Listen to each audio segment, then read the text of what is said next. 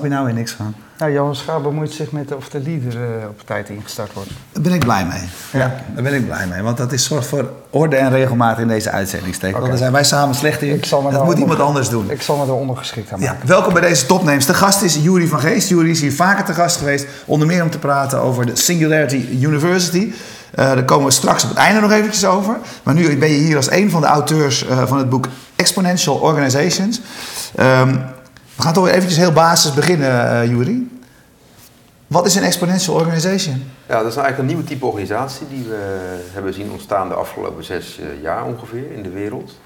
Die uh, tien keer sneller, goedkoper of effectiever is dan de ja, bestaande conculega's in dezelfde sector, die lineair zijn georganiseerd.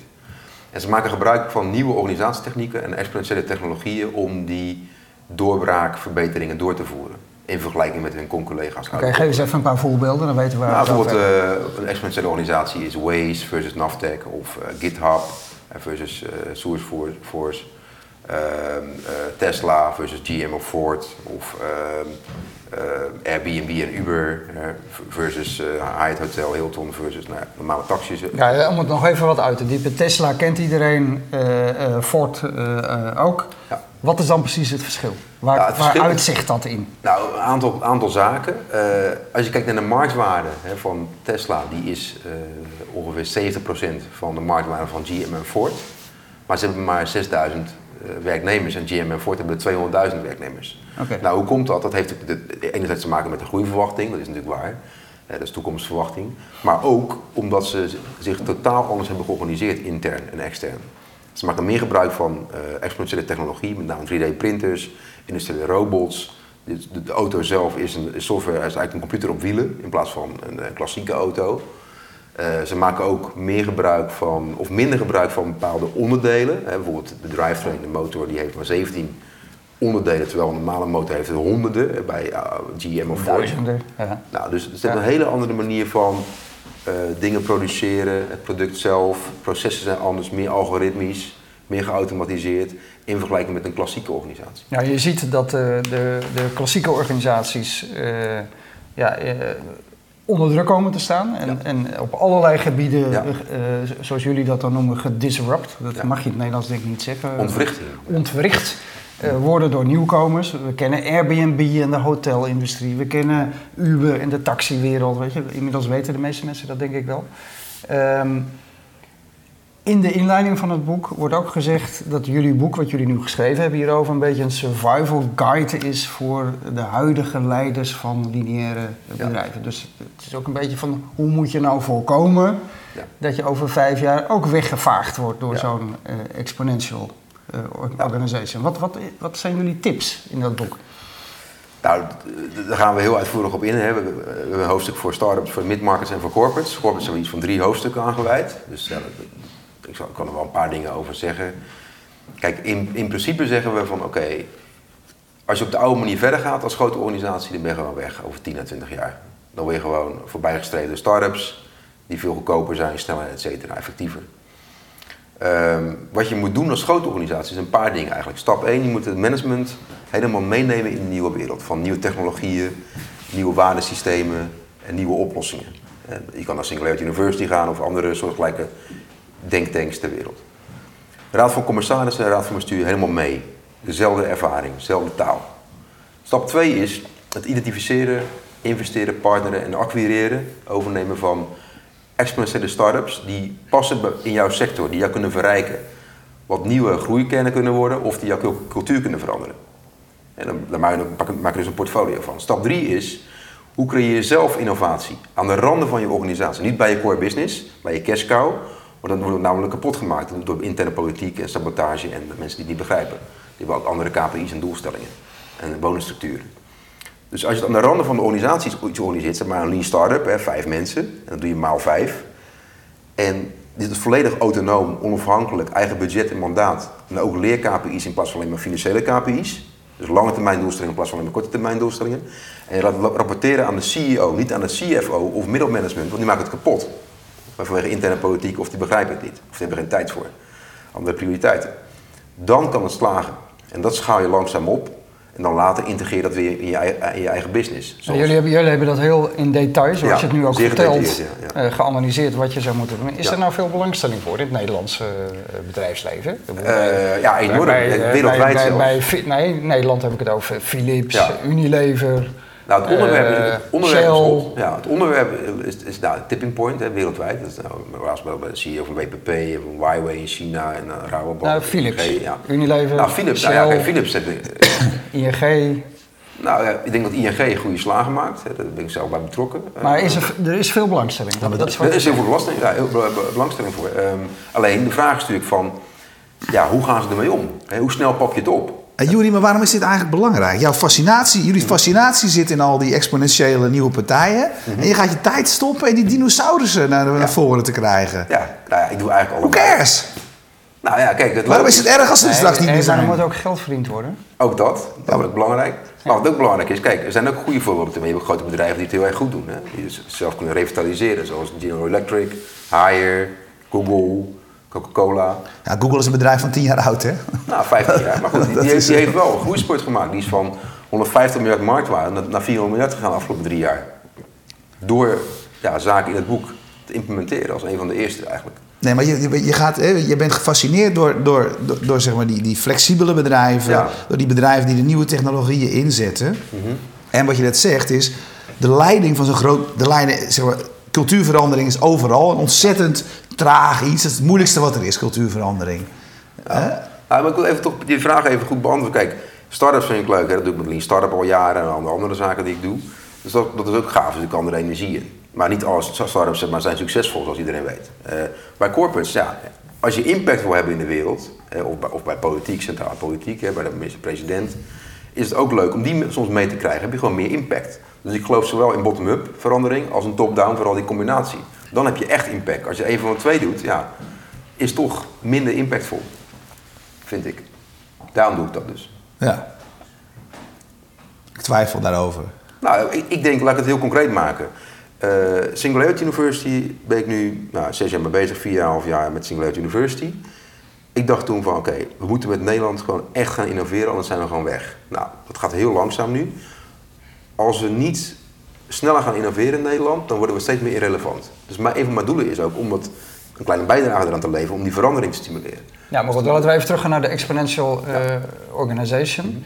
Ehm, jullie kijken daarbij, en alle voorbeelden die je in het boek Ja. eh, eh, gebruikt, zijn eigenlijk de hele grote jongens. De Tesla's, de Ubers. De, Ja, maar ook klein, hè? Eh, maar, maar wat is nou de relevantie van wat jullie hier opschrijven voor gewoon gemiddeld MKB-bedrijf in Nederland? Wat kun je hier nou mee?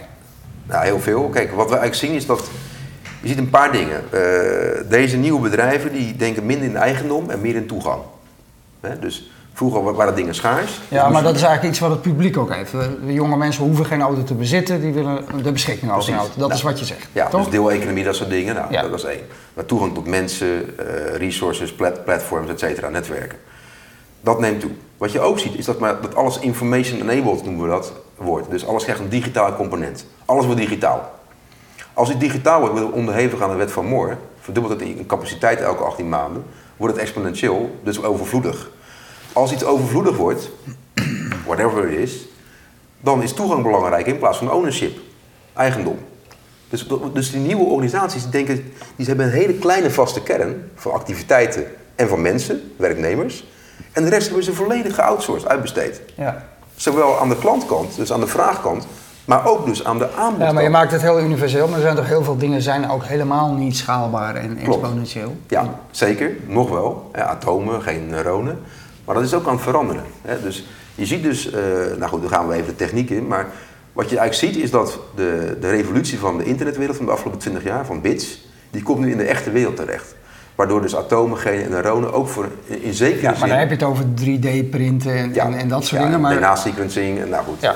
Maar, maar goed, als ik gewoon een stukje vlees haal bij de slager, die, die Nou, slager... dit is een mooie dit. Dit is een mooie. Ja, ja, nou moet je... Dit- dit- dit is een- Dit is een vergissing die jullie maken. Dit, dit- dit- Ja. dit- dit is een mooi voorbeeld. de slager is niet, niet schaalbaar. Om even aan te geven hoe snel de ontwikkelingen gaan. Over drie jaar is er, naar alle waarschijnlijkheid, de, testen zijn al gedaan, heb jij een nanokoelkast thuis. Ja, wij. Ja, we begonnen net ook al over dat ik daar eh, zelf mijn broccoli in Dan kan je zelf je broccoli maken, alleen veel gezonder en sneller dan via de groenteboer of via Albert Ja. Heijn of wat dan ook, of via de, het Westland.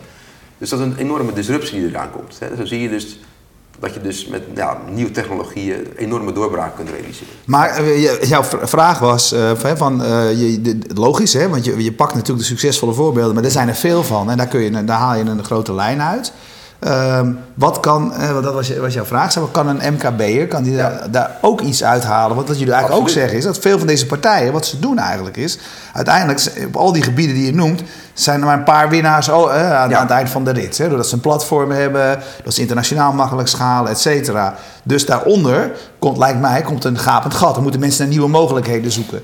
Dus als jij, nou, je mag zelf, zelf, zelf de bedrijfstak eh, uitzoeken die je wil, zeg maar. Maar ehm, wat moet iemand doen die niet bij zo'n grote, eh, grote multinational werkt, maar nou ja, lekker eh, Ja, wat een goed je, bedrijf wat, je ziet, zeg maar, dat de back-end partijen per sector die consolideren qua macht. Wat bedoel je- wat bedoel je met een back-end uitleggen, partij? nou, bijvoorbeeld Google, Facebook, Amazon, et cetera. Ja?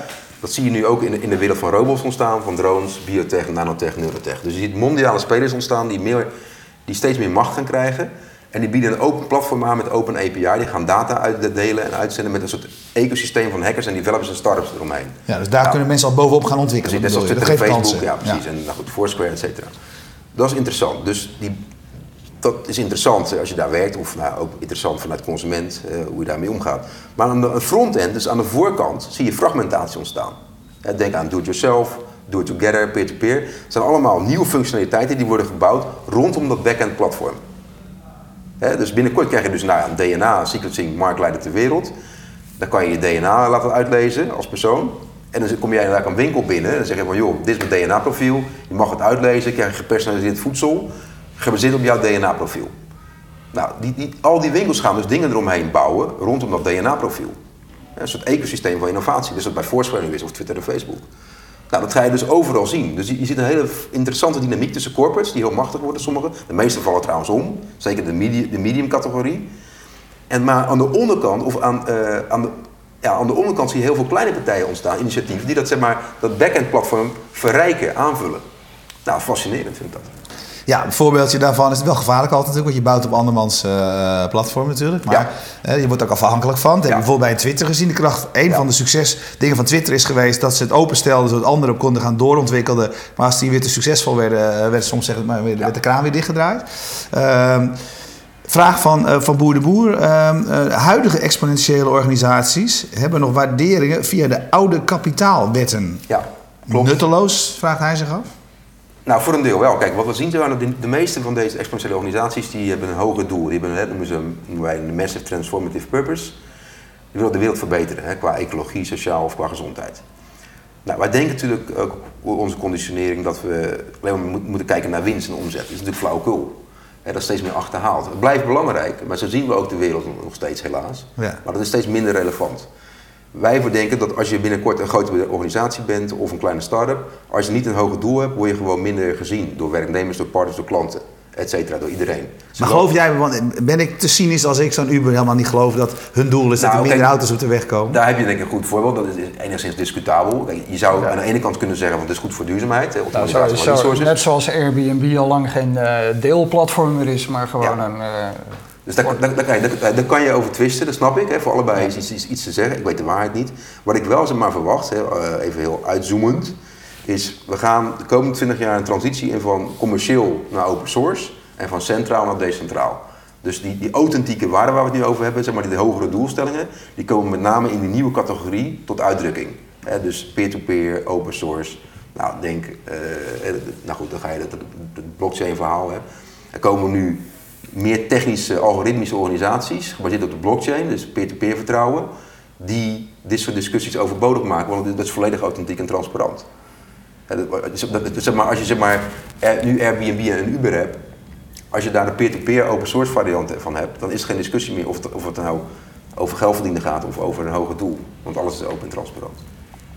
Ja, ik denk, ik denk dat die discussie niet echt zal verdwijnen, want dat is net hoe Nou, je- ik, denk dat het, ik denk dat het wel, eh, althans dat hoofd mijn hoop trouwens ook, maar ik denk dat heel veel dingen die nu discutabel zijn, dat die open en transparant worden de komende 20 jaar per sector. En die gaan steeds meer naar die wereld die ik net beschrijf. Dus we gaan naar een radicaal decentrale wereld toe. Althans aan de frontend. en meer op kleinschaligheid. Maar ja, je, komt niet, je kan soms niet ontkomen aan die back-end partijen waar ik het net over had. Dus er zal voorlopig nog wel een synthese zijn, een symbiose. Hey, dat boek heb je eh, geschreven met eh, drie Ja, andere Peter mensen? Diamandis, Salim Ismail en Mike Malone. Ja? Ehm, hij is van de Virtual Corporation. Nou, Peter Diamandis is van eh X-Prize en Singularity University. ja. En, En wat is precies jouw rol geweest in het project? Nou, ik heb het samen met Salim eh, gestart, 2,5 jaar geleden. We hebben eigenlijk samen het meeste gedaan, laten we zeggen 90%. 5% van de ideeën is van Peter Diamandis. En Mike Malone heeft met name het mooie schrijven eh, gedaan. Eindredactie, zeg Ja, maar. ja. Ja.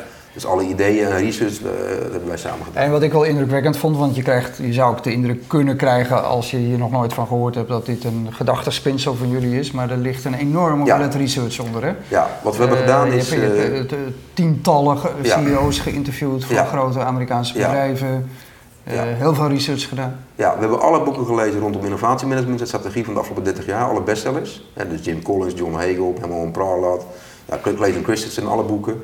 Patronen ontdekt, paradoxen ontdekt, zelf nagedacht, eigen ervaring ingebracht, 70 mensen geïnterviewd. Mark Andreessen, Tim O'Reilly, Chris, Chris Anderson, Steve Forbes, Ariane Huffington, nou, normaal Philip Rosedale maal 70. Ja. Dat is op zich natuurlijk al heel erg bijzonder. Ja. Om daar dingen uit te halen, quotes of in, inzichten. Nou, het is jammer dat je daar niet met... Waarom heb je niet meer met die interviews zelf gedaan? eigenlijk? Nou, het zit er allemaal in. Kijk, eh, het, het was eigenlijk een legitim- legitimering van waar we mee bezig waren. Ja. Kijk, ik ga niet zeggen dat, we- dat we niet veranderd zijn de afgelopen 2,5 jaar, maar ik denk dat 90% was de eerste, eerste maand al intact van het framework wat we hebben, gebouwd. Wat, nou, wat, wat, wat, wat, leuk is om te vermelden, kijk, dit boek is uniek wereldwijd op dit moment, omdat het het enige boek is, daar ben ik echt van overtuigd, wat alle grote boeken van de afgelopen drie jaar combineert. Dus van Eric Smith, eh, Andrew McAfee, alle boeken, eh, Peter Thiel zit er helemaal in. Eh, nu heb je ook het boek van Osterwalder, nou, zit er ook voor een groot deel in. Eh, nu heb je ook weer een, boek, een nieuw boek van Andrew McAfee, zit er ook in.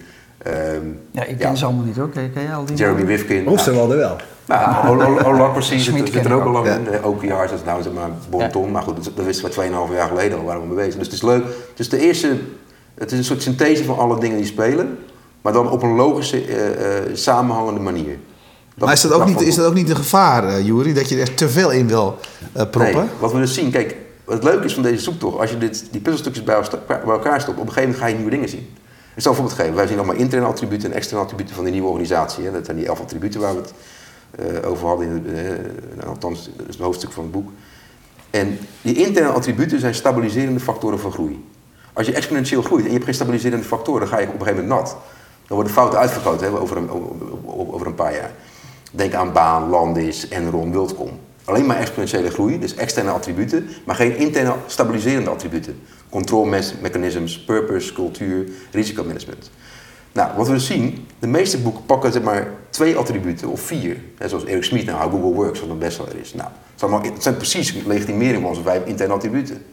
Maar wat de meeste boeken doen, dat is onze frustratie ook. Het is een deel van, het, van de waarheid. Het zijn allemaal halve waarheden of kwart waarheden. Ja, hier is het en- eerste en- boek wat het allemaal Waarom denk jij nou dat jullie nu de hele waarheid hebben? Omdat het, wat je zegt, het is, de methodologie is extreem grondig, zowel wetenschappelijk als praktisch. Ja, maar dat zullen anderen ook zeggen, dat hun methode. Nou, dat is toch anders. Dat, dat, dat durf ik wel met zekerheid te zeggen. Bijvoorbeeld Google is dan weer echt één bedrijf, maar wel tien jaar lang, heel grondig. Nou, prima.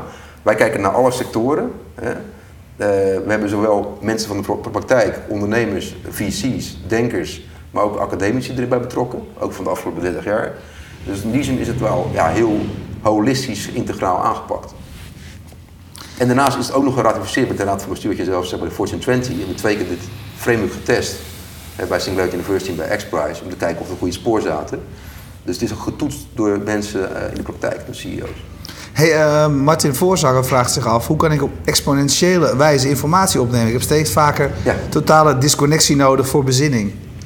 Nou, kijk, ja, eh, ik geloof, eh ik me denken aan onze, onze vorige presentatie of eh, interview met Kees Segers. Soms moet je even onthaasten.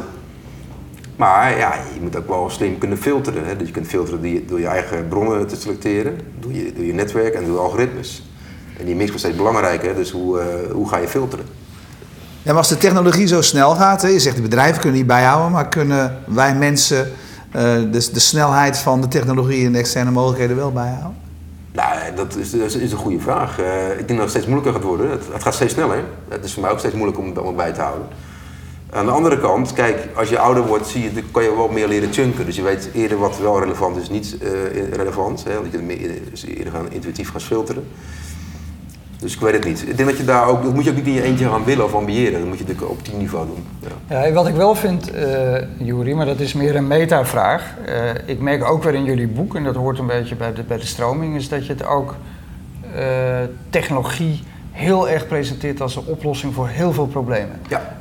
hogere doelen, de mensheid beter maken, ja. abundance, alles is voorradig. Terwijl ik zie toch ook heel erg een tegenstroming ontstaan van mensen die zeggen van ja, wat jullie aan het doen zijn en wat jullie eigenlijk propageren, is dat je van mensen halve cyborgs wil maken ja, met chips in hun hoofd. Dat zijn we al. Maar er is ook een andere route. We, we, raken ook heel veel kwijt. Eens, daar ben ik me heel erg van bewust. En het verhaal van Nicholas Carr of van Morozov, nou prima, er zit allemaal kern van waarheid in, dus dat lees ik ook allemaal. En dat ontken ik zeker niet. Ik zeg alleen, kijk, als wij technologie nu niet omarmen, dan zijn we sowieso de sjaak, in mijn overtuiging. Op alle fronten, op water, voedsel, energie, op uh, klimaatverandering, sociale ongelijkheid, etc. Mijn overtuiging is, uh, dat is eigenlijk alleen maar meer geworden de afgelopen jaren. De enige oplossing voor veel grote problemen waar we tegenaan lopen, ook voor onze kinderen en de kleinkinderen, is technologie. Niet alleen technologie, maar wel met name technologie. Uh, omdat die zulke radicale verbeteringen kunnen realiseren. Meer dan de afgelopen 50 jaar. Daar ben ik echt van overtuigd. ja, maar dan komt de, de, vraag die Erwin net stelde, uh, brengt mij op dit spoor. Hè? Van mhm. mensen die zeggen, ja, ik heb juist, uh, ik kan me alleen nog maar bezinnen als ik helemaal disconnected ga. Ja, dat heb ik ook. Hoe, hoe, hoe krijg je nou waarborgen binnen, die jullie, die, binnen jullie adoratie van die technologie als oplossing voor werkelijk alles? Hoe creëer je daarbinnen nou waarborgen voor een soort menselijkheid? Een gewone menselijke samenleving met hele andere normen en waarden? Nou, ik, dat, dat, heeft met heel veel dingen natuurlijk te maken, met opvoeding en media en onderwijs, et cetera. Maar kijk, ik denk juist uh, dat het menselijke steeds belangrijker wordt door de technologische uh, ja, uh, omarming die we, die we zien. Kijk, alle basale zaken gaan we uitbesteden aan machines en artificial intelligence en deep learning vooral. Dat is voor mij al redelijk zeker. En uh, dat betekent, nou ja, ook in mijn eigen leven ja, Zelfs uh, minister Asje vindt dat tegenwoordig. Dus ja, dat, na zes jaar. Zal het wel zo zijn. Ja. ja. Even, nou goed. Geen commentaar, maar. ik zal maar even, even inhouden. Maar goed. Um, kijk. Hoeft, hoeft niet hoor. Nou, nee. nou ja, ik, ik vind het, dat is natuurlijk een, een, debat van tien jaar geleden. Ik bedoel, dat leeft al tien jaar bij Singularity, maar goed, maakt niet uit. Nee, maar goed. Maar, maar anyway, kijk, wat ik zie zeg maar, dat het leven wordt veel organischer en natuurlijker en uh, creatiever en leuker en intiemer. Als we, op, als we maar op de juiste manier met de nieuwe technologieën omgaan. Uh, iedereen kent de, de Circle, nou, Dave Eggers, nou, is natuurlijk een rampscenario. Is niet ondenkbaar, maar dat is maar een scenario, niet mijn scenario. Kijk, ik denk dat als we nu slim, intelligent uh, de juiste keuzes maken ten aanzien van al die nieuwe technologieën, dan creëren we inderdaad die wereld die ik ook ambieer. Waar je dus veel meer de menselijke kwaliteiten kunt benadrukken. Hè? Empathie, liefde, creativiteit, kunst, cultuur. dat wordt veel belangrijker. Interculturele sensitiviteit, samenwerking. Nou, dat, wordt, veel belangrijker in mijn wereld. En natuurlijk is dat niet zeker. Hè? Dus het kan ook een rampscenario worden met technologie. Alleen, dat bepalen wij. Jij ook. Jullie, wij. Met z'n allen. En volgens mij is de enige oplossing dat we het debat opengooien met z'n allen. Op tijd, dus nu, niet over tien jaar. Want als je nu discussie gaat voeren, heb je veel meer keuzes, meer opties, hè, optietheorie, dan over tien jaar. Want dan zit je waarschijnlijk al ergens in een soort patroon. En denk je van, oeps, ja, had ik maar eerder nagedacht. Als samenleving en wereld en economie en bedrijf, dan wel individu. Ja. Misschien nog even terug naar de, de, de, de, de kern van het boek, de, de exponentiële organisatie. Uh, we hebben een aantal voorbeelden genoemd. Uh, uh, in jullie boek beschrijven jullie natuurlijk de voorbeelden die iedereen kent van de, dis, de disrupted industrieën, Nokia, Kodak, ja. uh, Iridium, ja. uh, noem maar op. Um, als nou, en het, ik, weet, ik weet het is een vraag die we gedeeltelijk net ook al hebben gesteld, maar als je nu als gewone Nederlandse ondernemer dat boek leest, wat moet je daar nou mee? Nou, Waar moet je beginnen? Ja, maar dat is, dat, dat, dat, dan is de generiek. Kijk, we hebben ja, maar gewoon, eh, ik, ik heb een, eh, een bouwbedrijf, ik, heb, ja. uh, ik doe het goed, ik heb een paar honderd mensen in dienst, ik, uh, ik bouw mooie huizen. Wat moet, ik, wat moet ik nou met jouw boek? Nou, ten eerste moet je gaan kijken van, oké, welke technologieën hebben impact op mijn sector? Nou, een bouwbedrijf kan een paar dingen noemen, Drones hebben daar impact op, 3D-printing, 4D-printing, robots, nanotechnologie. Ja, robots kunnen absoluut beter mensen metselen dan mensen. Dus laat me even uitpraten. Dus alle technologieën, dus mijn eerste conclusie nu gelijk al, vrijwel alle technologieën hebben impact op je business. De een zelfs heel veel, de ander redelijk veel.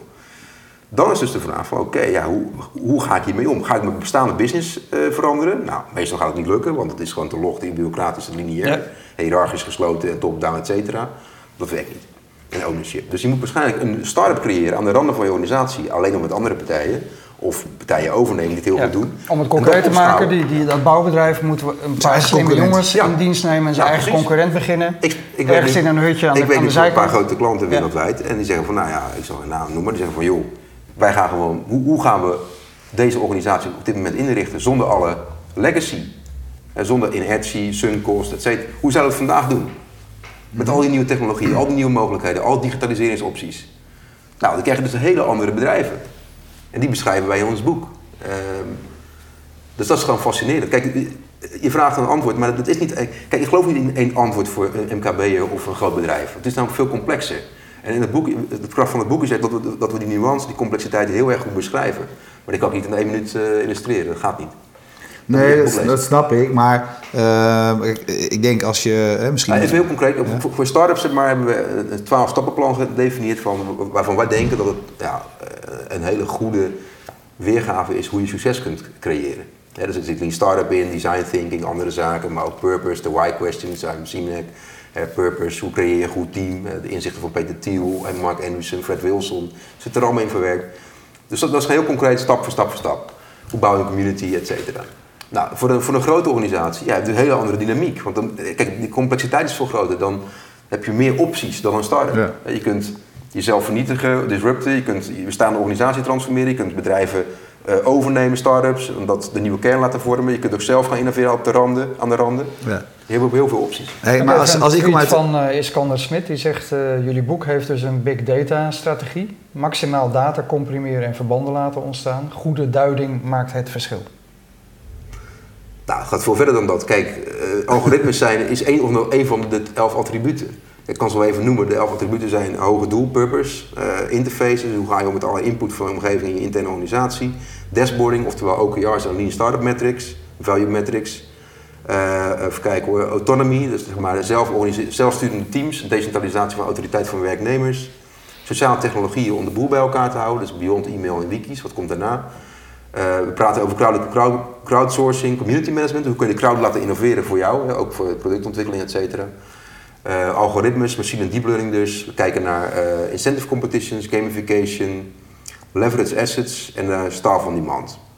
Nou, dat zijn volgens ons de kenmerken van een nieuwe type organisatie. En nou, de meest succesvolle, die implementerende, dus, dus 10 van de 11. Ja. Een mooi voorbeeld is Google Ventures, vind ik een van de mooiste voorbeelden. Google is op zich al een fantastisch bedrijf weten we. Eh, Google Works, Eric Smith. Um, maar Google Ventures bestaat nu pas 4, 4, 5 jaar. En het is een van de beste visies ter wereld. Samen met Mark Andreessen, de kleine Perkins en Fred Wilson. Ja. Hoe komt dat? Omdat ze 10 van die attributen hebben geïmplementeerd. Van het boek. Ze zijn van 100 miljoen naar anderhalf miljard gegaan. In, in, in vijf jaar tijd. En daarnaast hebben ze ook nog een hoger doel. En niet alleen maar geld verdienen. Hey, eh, de, de, er, komen, komen een paar vragen langs. Maar eentje die ik wou ik zelf nog eentje zeggen. Ik snap wat je zegt. Hè. We, hebben, uh, we hebben gekeken wat zijn nou de, de overeenkomende factoren van die bedrijven. Uh, maar ik kom maar een beetje uit de muziekwereld. Ik kan jou nu zo vertellen wat de tien uh, belangrijkste elementen zijn van een wereldhit.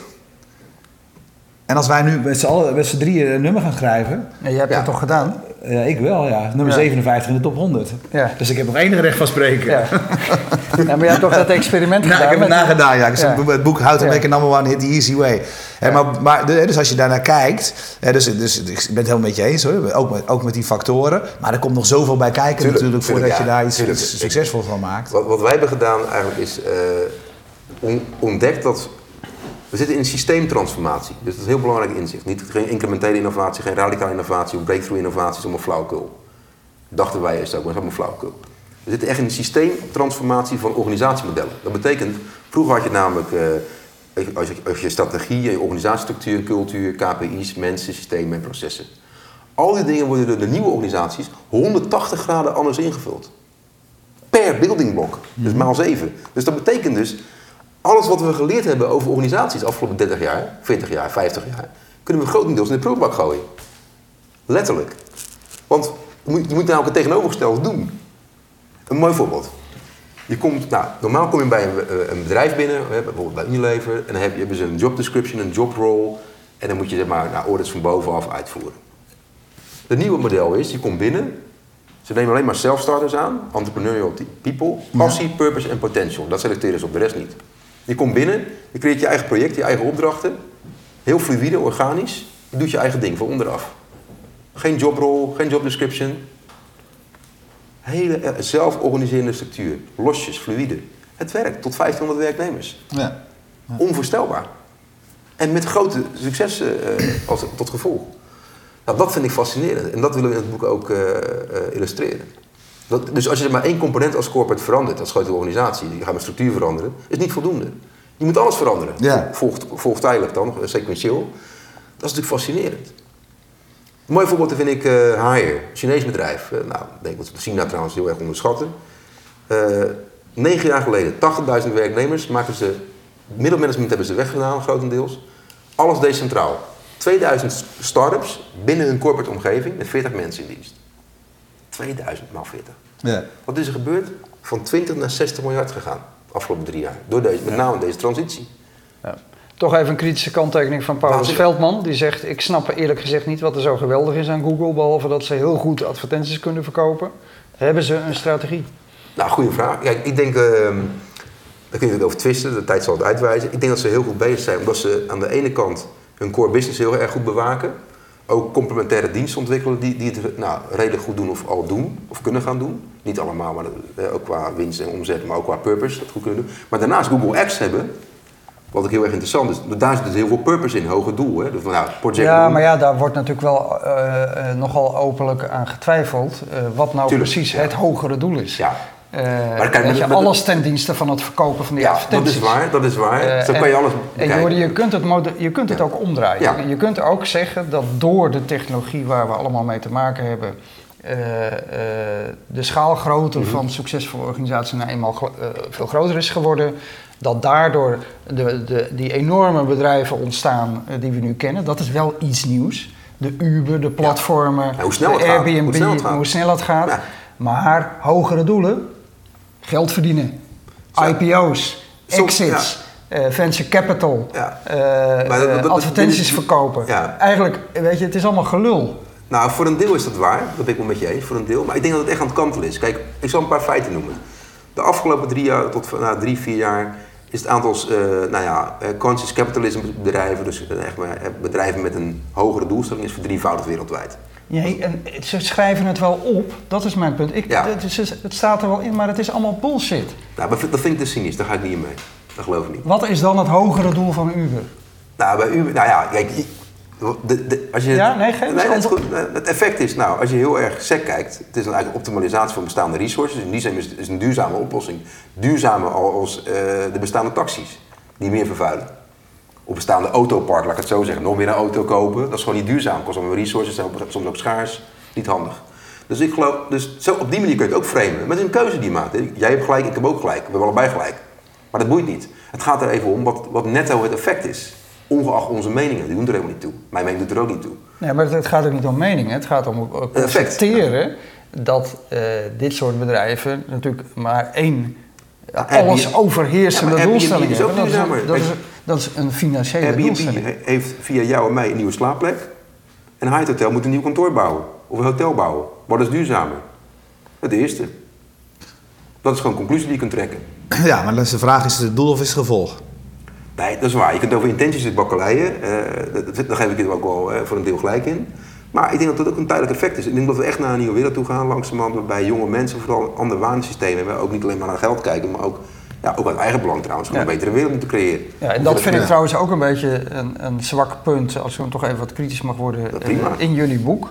Eh, dat je noemt dit soort voorbeelden, Ja. Uber, Airbnb, terwijl dat heeft natuurlijk eigenlijk met de technologische ontwikkelingen die je eh, verder noemt helemaal niets te maken. Dit is gewoon informatietechnologie, internet, eh, het feit dat er, dat er cloud-platformen zijn en dat je wereldwijd de beschikking hebt over dezelfde informatie.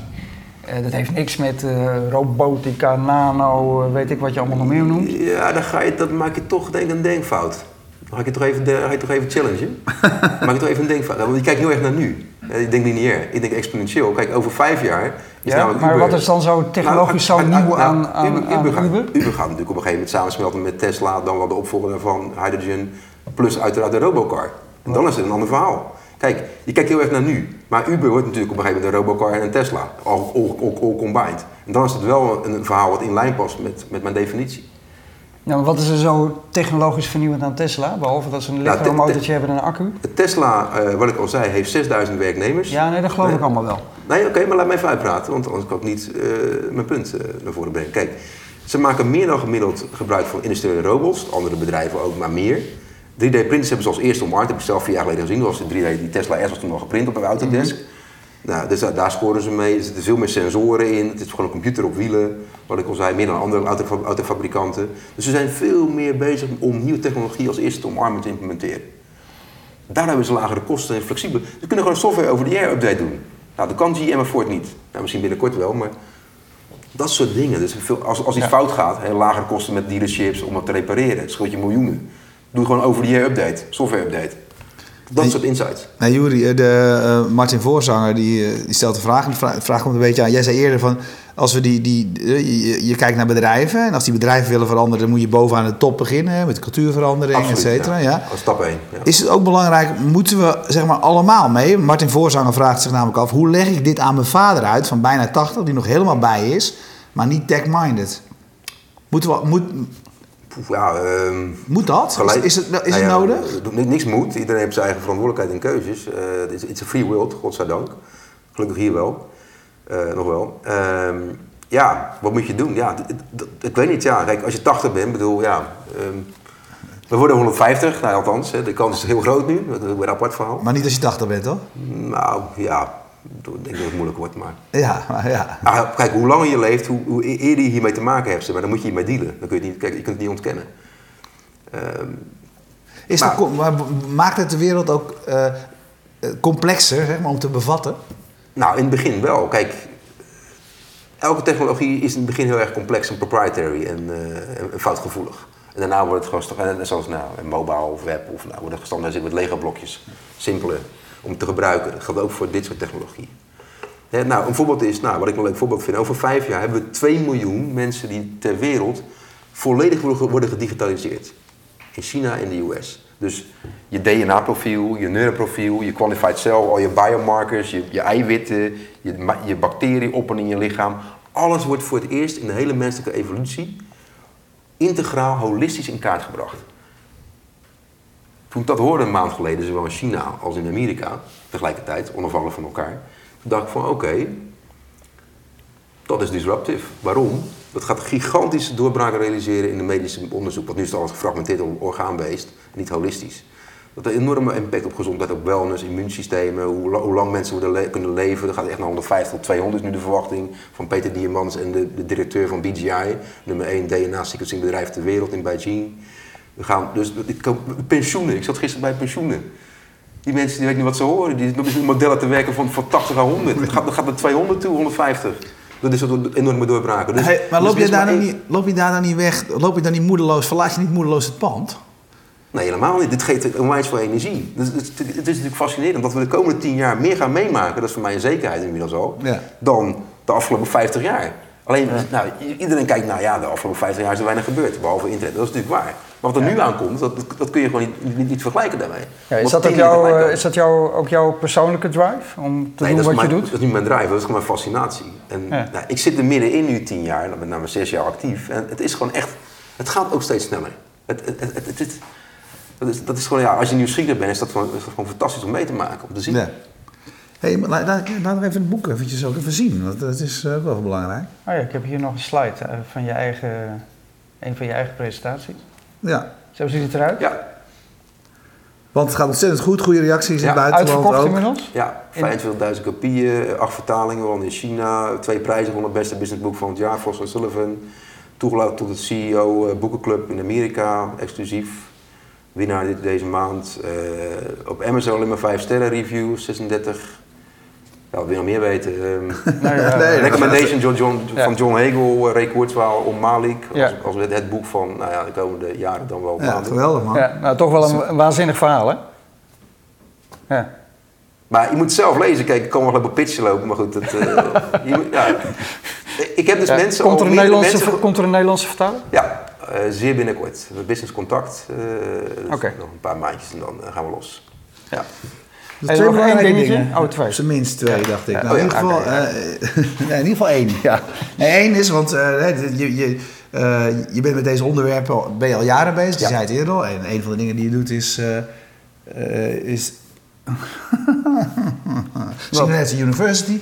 Binnenkort is er een prachtig evenement daarvan in Amsterdam. Ja. En ehm, nou, de onderwerpen die hierin besproken worden, zullen daar ook weer een deel van, eh, van de onderwerpen zijn. Eh, wanneer is het? Waarom moeten mensen er naartoe en zijn er nog kaarten? Ja, nou het is in De La Mar, 19 en 20 november in Amsterdam. Eh, twee dagen dus. We hebben de, de beste sprekers van Singularity University, die komen over. Eh, dus Peter Diamandis, Rob Neal, de CEO, Daniel Kraft, nummer 1 in medicine, een beetje ter wereld. Eh, Salim Ismail, John Hegel, eh nou, Daan. We hebben de beste Europese start-ups. Waaronder die Nano Koelkast, een aantal andere wereldprimeurs. Daar kan ik nog niet over zeggen. Eh, ook Nederlandse start-ups trouwens, die echt mind-blowing zijn, kan niet anders zeggen. Onder andere energie. Ehm, wat hebben we nog meer? Nou ja, we hebben de, de, de expert op het gebied van eh, AI, deep learning, Neil Jacobs team. De expert op het gebied van biotechnologie. Nou, McCollum. Een topprogramma, check het uit op de website. Mensen Ja, we hebben het toch niet allemaal onthouden. Voor 100 ongeveer. Ja. Geef even een URL waar mensen dit kunnen checken. www.singularityU.org, dus u.org. Er zijn nog kaarten Ja, en dus 100%. bestellen. En ik weet wat ik nog wat meer belangrijk was om te melden. Ja, dat is namelijk Eindhoven. dat we volgende week in Eindhoven zijn. Ja, Ja, ja, ja. heel goed. Dus, eh, Best place in Holland. ja. Eh, want eh Topnames on tour doen we af en toe. We zijn eerder in Groningen geweest en we gaan ook zeker nog naar bijvoorbeeld Enschede. Eh, volgende week, eh, dinsdagavond, zijn we eh, met Topnames in Eindhoven. We zijn de hele dag in Eindhoven. Maar Eh, smiddags kunnen mensen ook kijken. Smiddag toch? kunnen mensen ook kijken, kunnen ze ook Ja. langskomen als ze willen.